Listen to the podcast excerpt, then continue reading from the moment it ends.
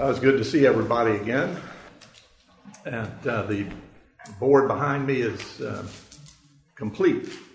That is the whole presentation for today. Hopefully, it will make a little more sense in just a little while. You would turn with me, uh, please, to Luke chapter 11. We're going to begin on uh, verse 14 today while you're turning there, let me just. Uh, Father, we do thank you that we have this opportunity, and thank you so much for the prayers Dennis lifted up. And uh, I know that as Dennis was praying, each of us uh, had in our minds uh, people, uh, others that we're uh, lifting up as well. And we do that now, Father, and we do pray. I pray especially, Father, that this passage will become crystal clear to us uh, and it will be very meaningful uh, to each one of us uh, going forward. I pray these things in Jesus' name. Amen. Uh, Luke chapter 11, we've been in this particular aspect of this uh, wonderful gospel for a number of weeks, even though they were divided between May and, and now, but uh, we're in this, this part of Luke that is very unique uh, to the four Gospels in that it is a, a very long section of this Gospel. Uh, we've referred to it as the journey to Jerusalem. That's its most common name in, in uh, commentaries and so forth. Some people call it the travel narrative. Uh, others have other names for it, but it runs all the way from the ninth chapter of Luke, verse 51, through the 19th chapter, verse 44. So it's um, uh, that's why it's the longest section in this gospel. And most of what is in this uh, 10 or 11 uh, chapter section is unique to Luke. Uh, there are at least 17 parables. Some people call different things parables, so there's always a little controversy there, but there are at least 17 parables that we're going to encounter uh, in these chapters. We've already seen some of them. Uh, but what is what is going on here, and the reason that uh, that I keep harping on it is because uh, this is this segment, this this eleven chapter segment, is Luke preparing his disciples and you and me for a very very decisive moment in human history. We have we are so familiar with the gospel, hopefully that that it does not have the the uh, gravitas that it should. But what he is preparing his disciples for, what Jesus is speaking to these men about, is his entry into Jerusalem and journey to the cross. Everything is headed to the cross. And that is going to be an event that, um, regardless of how much Jesus has been with these men, as we know, and very understandably, is going to be disillusioning to some of them. They're going to wonder, well, how could this happen?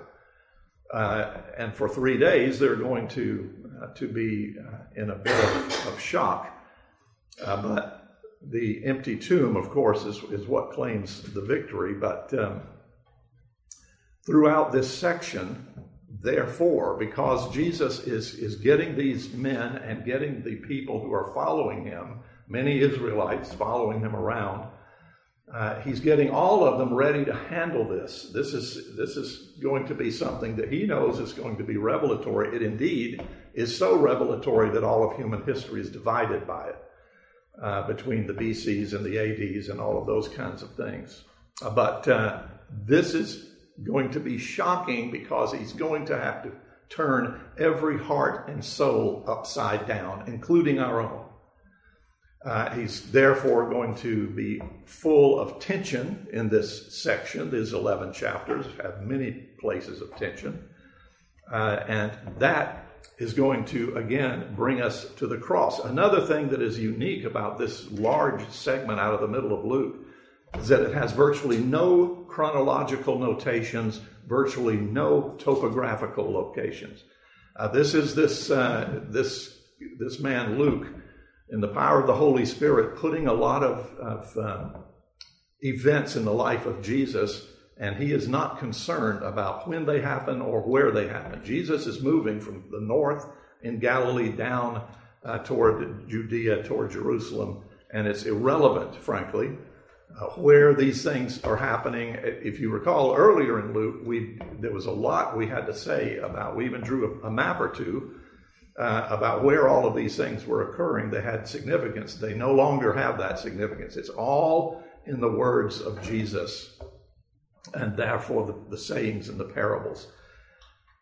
Uh, so he's teaching a new way to follow God, which is, again, as revelatory a statement as anyone ever encounters. And it's not the way that the Jewish religious teachers and leaders have been telling these, these uh, their people, the, the Jews, uh, for hundreds of years. Jesus is here alone, reversing everything these people have been told. And he's asking them to respond. He is indeed demanding that they respond in a new way. He demands the same of every single heart and soul in this room today we too are confronted uh, with the tensions in this life and the issues that come every now and then. We, we recognize them when we, when we encounter them that are so uh, significant, so revelatory, so uh, of such uh, import that, that we know something is happening here, and that is an understatement for where we are now in Luke 11. Uh, I'll give you, throughout history, this passage has uh, has played a part in people's hearts when they have encountered these kinds of things. And I want to read you an example of that. Um, the date is June 16, 1858. Uh, this country is, is um, about two years ahead of its most cataclysmic event, which we know of as the Civil War uh, an event that would kill 600,000 people and permanently maim, injure, uh, destroy the lives of millions more. June 16, 1858, a man named Abraham Lincoln has uh, just been in the Republican convention in the town of Springfield, Illinois. He's just been awarded with the uh, go ahead to run for the Senate, the United States Senate from Illinois. And his acceptance speech, uh, which it really wasn't, but that's what it's generally noted for, is called the House Divided speech. Very few words, but as Lincoln was prone to do, very significant words. Here are some of the words he said that resonate and are taken from the passage we're about to examine. He says, We are now far into the fifth year since a policy was initiated with the avowed object and confident promise of putting an end to slavery agitation. Under the operation of that policy, that agitation has not only not ceased, but has constantly augmented. In my opinion, it will not cease until a crisis shall have been reached and passed.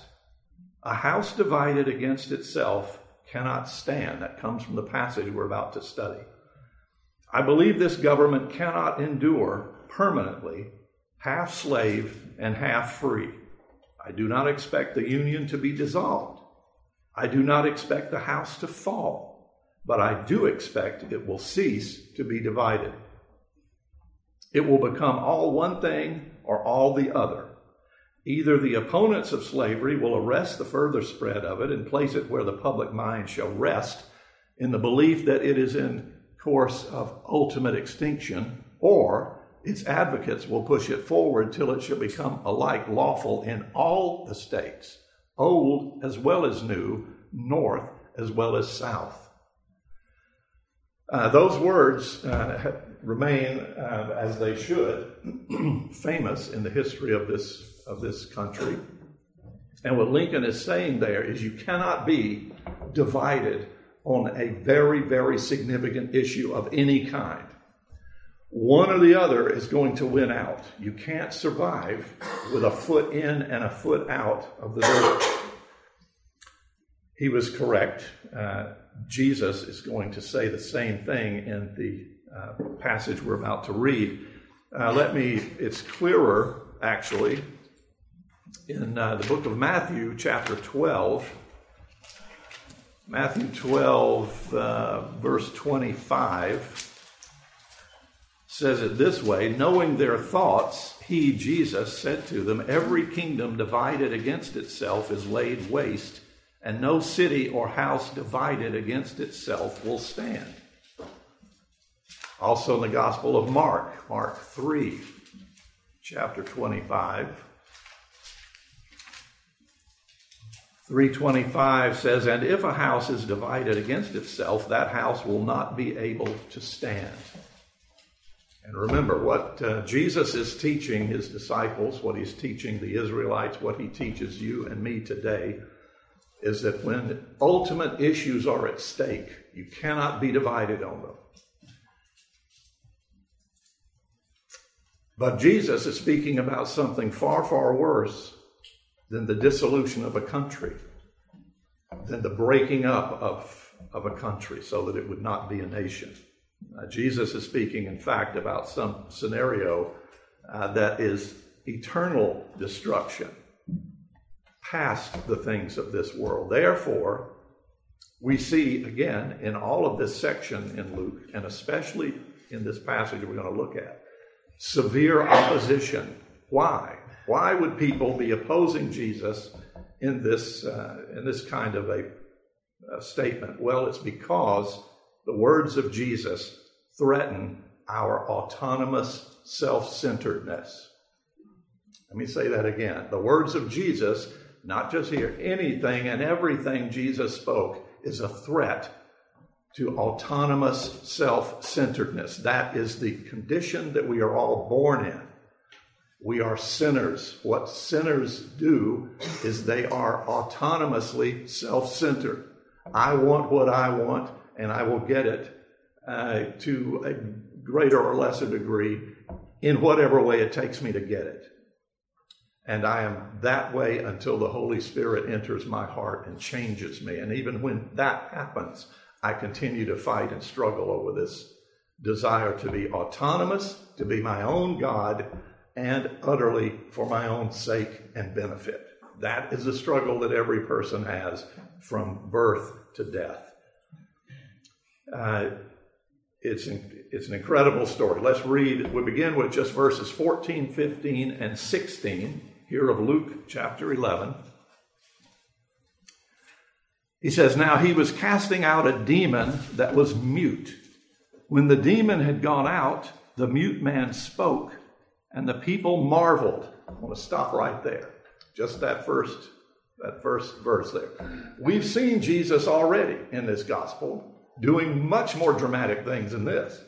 He's cast out demons before, more demons than just apparently this one that this individual had.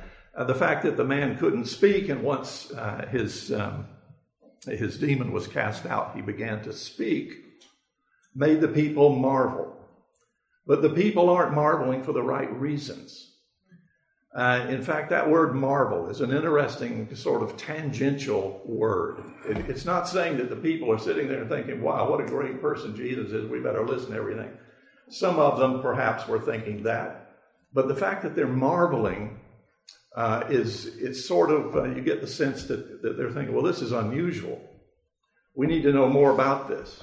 But in point of fact, there's something very, very significant going on here because what has happened with this demon possessed man who was made mute is that Satan took his voice away, and our voices are meant to bring praise and glory and prayer to God. That is a function that we all have, a mandate, if you will. And the fact that Jesus not only cast the demon out, but when the demon goes, the man can now speak again. That is extremely significant. Seems a bit pedestrian, but it's not. Uh, because what is man created for? He's created to speak and sing God's praises. He's created to proclaim the good news of Jesus Christ. He is created to shout its power. And what does Satan want to do? He wants to silence every believer. Whenever we are silenced, maybe it's, um, in this case, it was a physical issue. Uh, brought on by a demon in this man, but we can be silenced by doubt. Uh, we can be silenced by suffering. we can be silenced by any number of things insecurity. Uh, you know, I, I, who am I to stand up and tell tell this this person? All of these kinds of things. I, I remember. I won't tell, tell you the occasion. It was it was auspicious, uh, and I was uh, compelled to um, to deliver a sermon the morning after a very traumatic event had occurred and I didn't know what to do. I, I, this was this was beyond anything I'd ever experienced the night before, and I thought, oh my goodness, what in the world am I going to do? So what I wound up doing was simply preaching Jesus. I didn't know how to address the traumas. I didn't know how to address the issues that had been declared the night before. So I just preached Jesus. Every Christian can do that. You don't have to be a seminary graduate. You don't have to have, be some sort of uh, high IQ individual. Every Christian knows Jesus, and that is the core of the gospel. That's why the Apostle Paul, arguably one of the most intelligent human beings written about in Scripture and who wrote Scripture, says, I preach Christ and Christ crucified. That's it. That's all I need to do. That's all I am compelled to do. The Holy Spirit is here. The Holy Spirit will do the rest. But I am called to speak uh, lovingly, wisely. I don't need to, to go uh, uh, ill advisedly and, and uh, run my mouth when it's, when it's not appropriate to do so.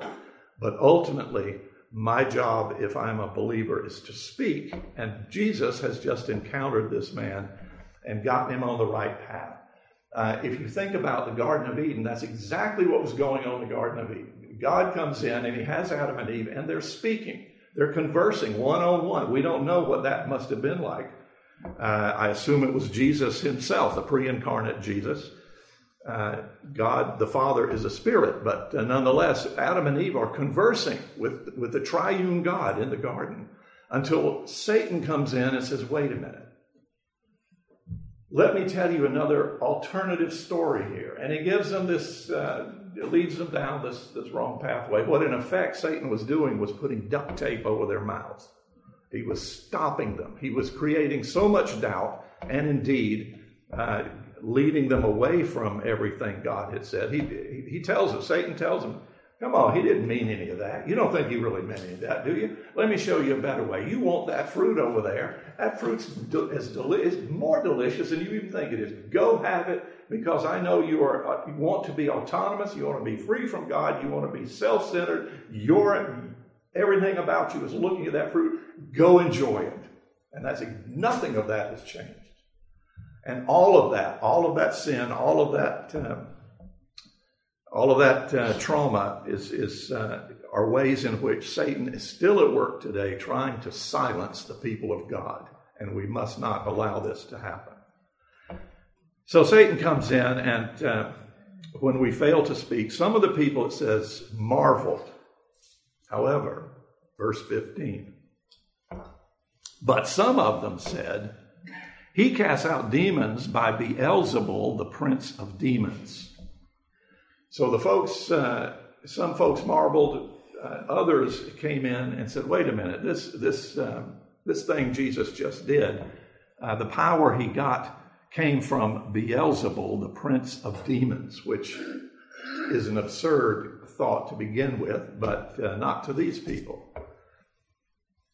They accused Jesus, in other words, because they're saying that his power to cast out demons came from demons, indeed, the chief of the demon, which again makes no sense whatsoever. Now, you'll read uh, pages trying to uh, figure out who this Beelzebul is. You don't need to worry about it. Uh, Beelzebul is, is this uh, person they are identifying is Satan. It goes right back to Satan, whether or not you want to, uh, to parse it any other way. And it's easy to parse it other ways. Second Kings chapter 1, verse 2, Ahaziah, king of Israel, uh, appeals to Baal Zebub. Uh, some people say that Baal Zebub is what has, has been morphed hundreds of years later into um, Beelzebul. Uh, in point of fact, Beelzebul, the English version of this word, is actually comes from the Latin uh, a Latin origin that means Lord of the Flies, interestingly enough. If you've read that book, uh, it's not scintillating read. Um, but the bottom line is what these people are saying is, is Jesus was able to do that because he's got a demon. He's got the king of demons. He's got Satan himself doing all this. And of course, this kind of, of accusation uh, is, is hatred of Jesus, hatred of God. As we've come to this point in chapter 11, we have seen Jesus over and over and over again, not only healing people, not only raising people from the dead, giving mothers back their sons, and on and on, casting out demons, but in total sincerity, these people are responding with hypocrisy. As Jesus shows his sympathy for them, they're responding in cruelty.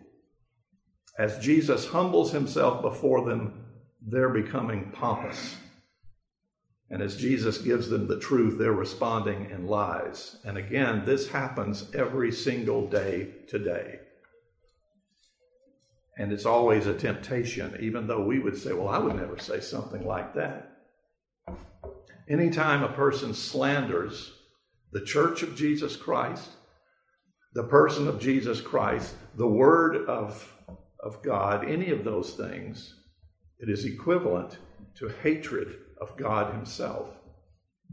Why? Because a house divided cannot stand. It's either going to go all one way or it's going to go all the other way.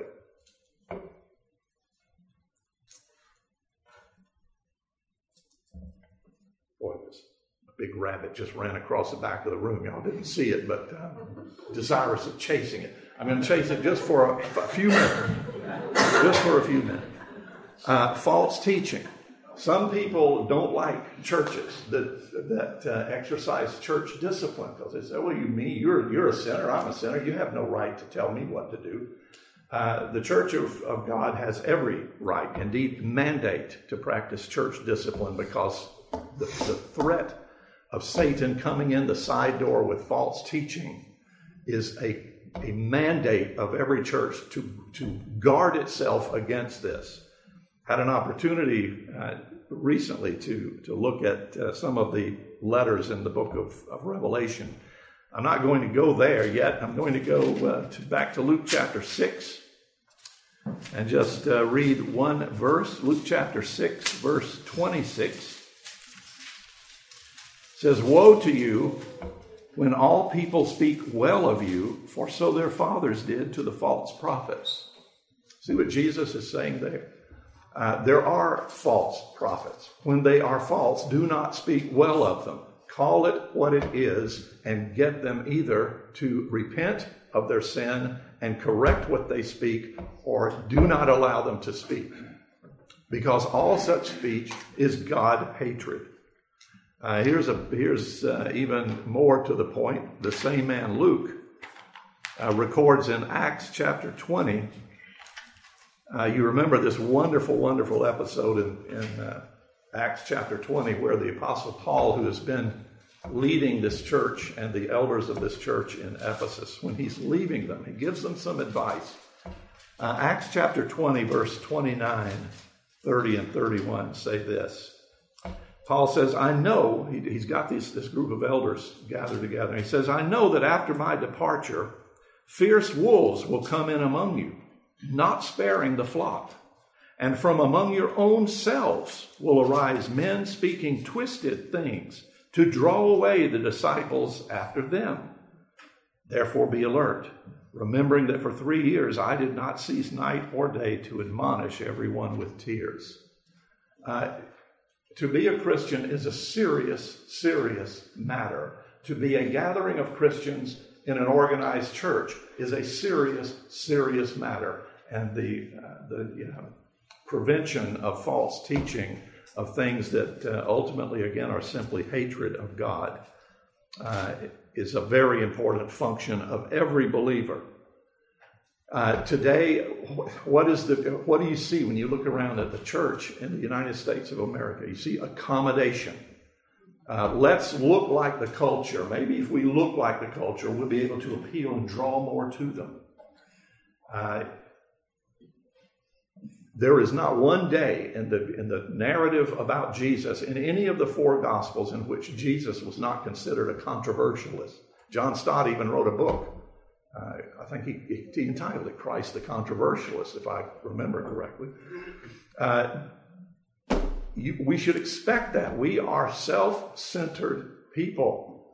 God is calling us to an, an, entirely different belief system and structure in Him and the power of the Holy Spirit. So be, don't be surprised by it, expect it, and analyze your own heart, your own mind to see uh, if we are each growing in knowledge of Scripture as we should be.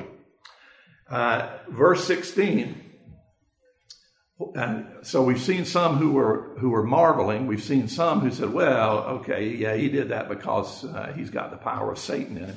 Verse 16 says, "While others, to test him, kept seeking from him a sign from heaven. Show us a sign." That's that's uh, that's been a commonplace throughout Scripture.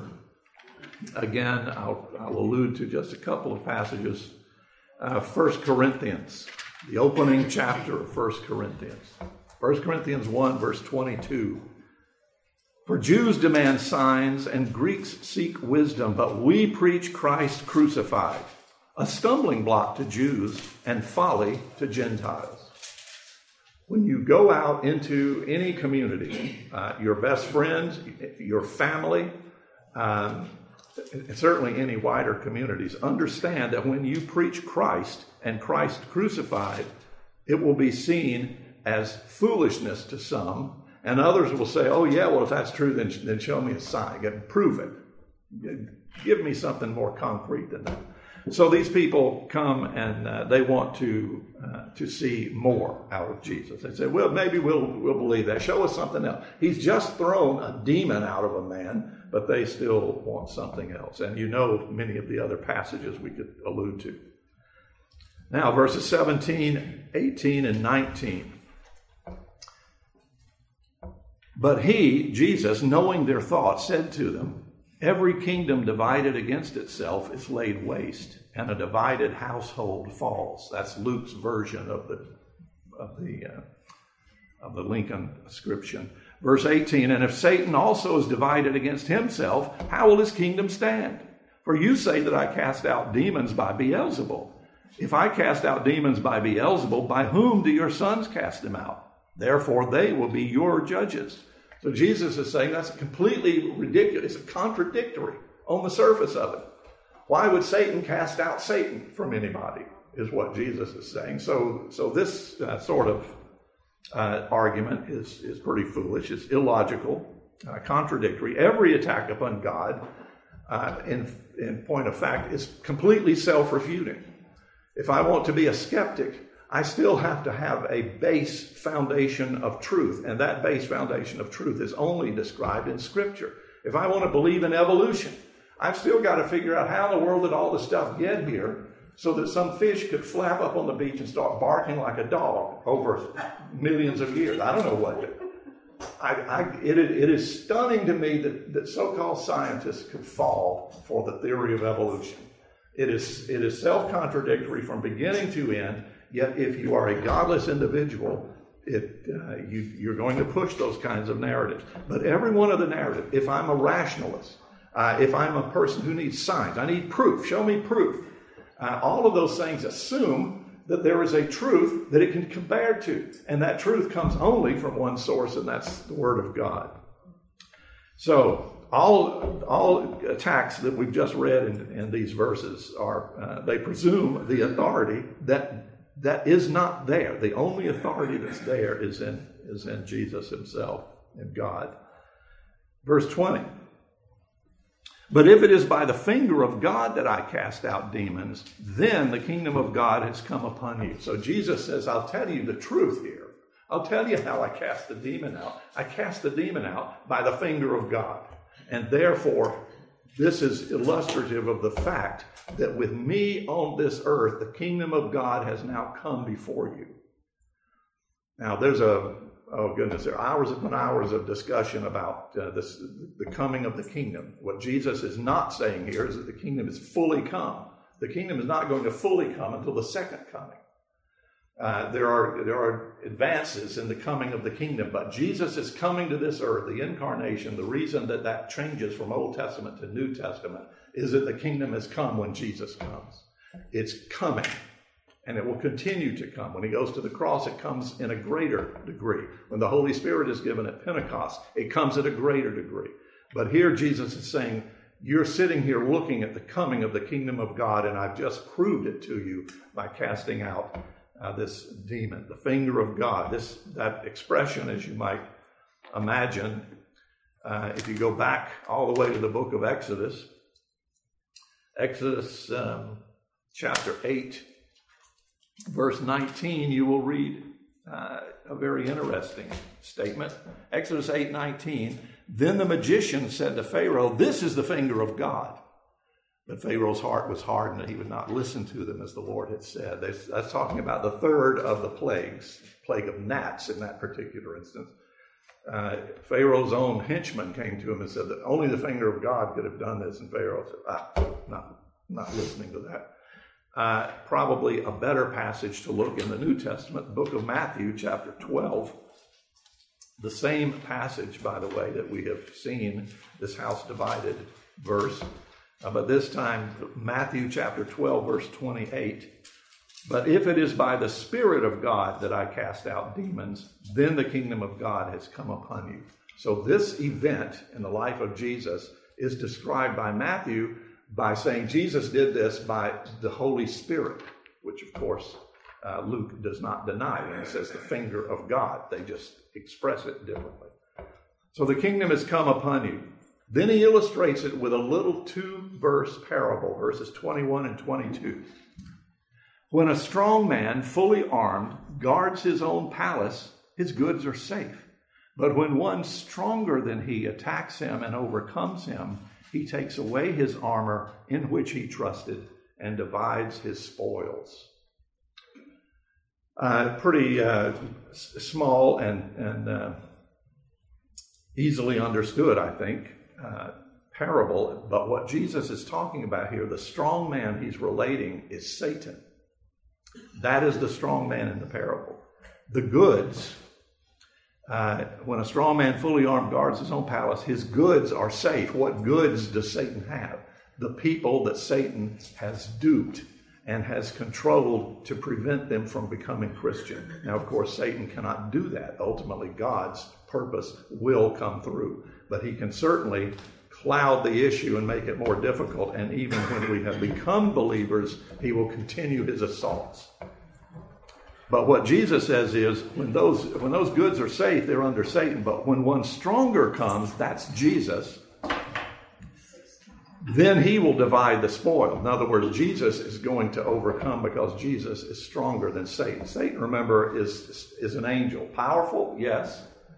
Uh, to be reckoned with, yes, uh, but equal to Jesus, no. I, I, see far too many Christians who, who seem more concerned about where Satan is than they do where Jesus is. If I've got Jesus, I live with Jesus. I stay with Jesus. I don't have to worry about where Satan is. Will he come after me? Probably. Uh, he may even be successful from time to time, but at the end of the day, I fall back on Jesus, the stronger of the two, the infinitely stronger of the two. Uh, let me read you a couple of passages that are, are noteworthy in this regard as well. Uh, first, from the book of, of uh, Colossians, chapter 2, verses 13, 14, and 15.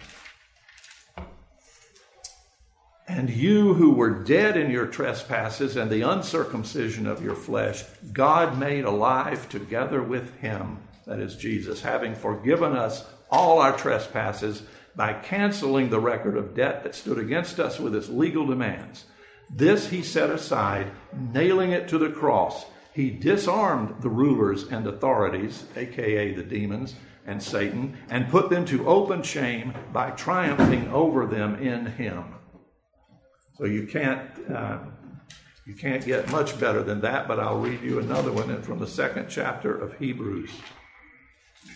Hebrews chapter 2, verses 14 and 15.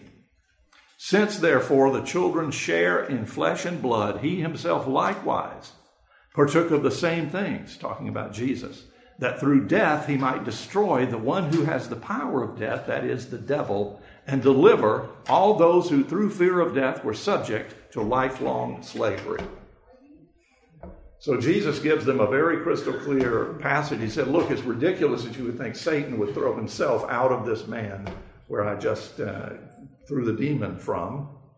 That's self contradictory. What you should see instead is that I, Jesus, am God in the flesh, and I have now come. Therefore, the kingdom has come. Therefore, ultimate strength has come, a strength capable of throwing everything out of Satan's house and redeeming those that are his. Verse 23, this is where it all comes home. Whoever is not with me is against me, and whoever does not gather with me scatters. Now you see the, the board behind me. There's a line in the sand. Uh, in, in discussing Christianity, there's no Switzerland here. There's no Switzerland in this battle. There's no neutral site. Uh, there's no middle ground. There, there's no wait and see. There's no partial Jesus. There's no works righteousness. There's no lukewarmness. Revelation 3, there's one of those churches. Uh, Jesus comes in and says, I'd rather you be either cold or hot. Just don't hang around. Just don't hang around and dabble with me. I don't want you dabbling with me. Either, either you're either all in or you're all out. Uh, there's, there's, uh, Frank, I'm not going to get into that now. but I will again point to this. This is this is when you when Jesus comes, when somebody presents the gospel, it's all or nothing.